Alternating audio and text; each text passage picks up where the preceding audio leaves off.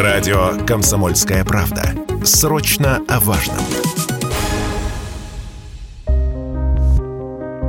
Из официальной информации о смерти Юрия Шатунова есть пока лишь комментарий его пресс-секретаря агентству ТАСС. Сердце певца остановилось в карете скорой помощи. Это случилось в Москве. Причина – обширный инфаркт. Отказало сердце. Легенде эстрады было всего 48 лет. Детали пока не проверенные. Можно найти в телеграм-каналах. Так, накануне Шатунов отдыхал с друзьями. Пиво, раки, на утро планировалась рыбалка. Тем вечером певцу и стало плохо. Он пожаловался на сердце. Таблеток под рукой не было, и товарищи повезли его сначала сначала в ближайшую поликлинику, а уже оттуда скорая повезла его в реанимацию, но не довезла. По пути у Шатунова остановилось сердце. Как пишет телеграм-канал Немалахов, певец страдал тяжелой формой некроза сердечной мышцы. Впрочем, все эти подробности еще предстоит проверить. Точно известно лишь одно – утрату понесли миллионы россиян, чья юность на рубеже 80-х и 90-х прошла под песни Шатунова. Их без конца крутили на дискотеках и на кассетных магнитофонах во дворах. Да и сегодня их знает чуть ли не каждый, кто родился в бывшем СССР.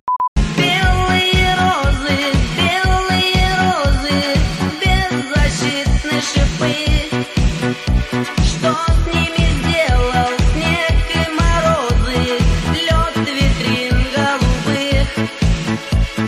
По словам коллег, артист в последние годы находился в хорошей форме и регулярно выступал. Так, на официальном сайте Шатунова гастрольный график расписан вплоть до ноября. Осенью у него планировался большой тур по Беларуси и России. И тем более скоропостижной кажется гибель певца. Вот что сказала в интервью радио «Комсомольская правда» солистка группы «Мираж» Маргарита Суханкина.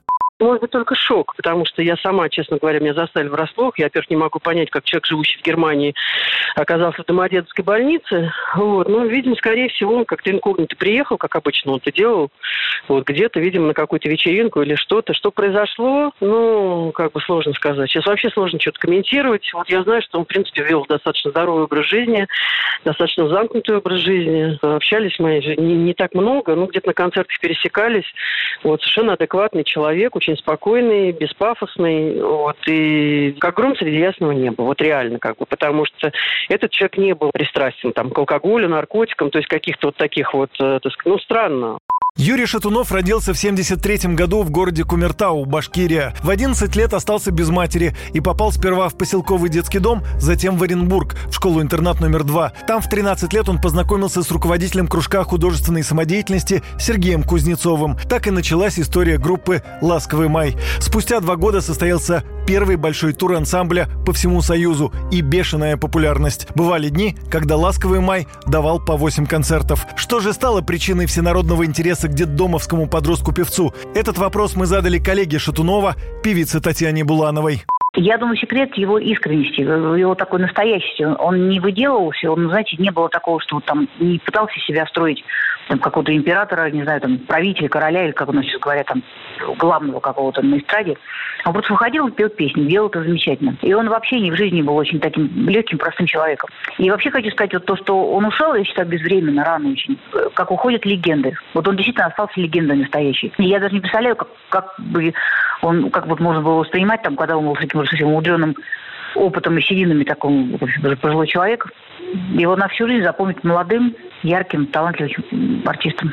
Последние годы Шатунова омрачила судебная тяжба с Андреем Разиным. Продюсер «Ласкового мая» запрещал певцу исполнять репертуар и даже выиграл суд. Буквально на днях право на исполнение этих песен Шатунову вернули. Юрий Кораблев, радио «Комсомольская правда».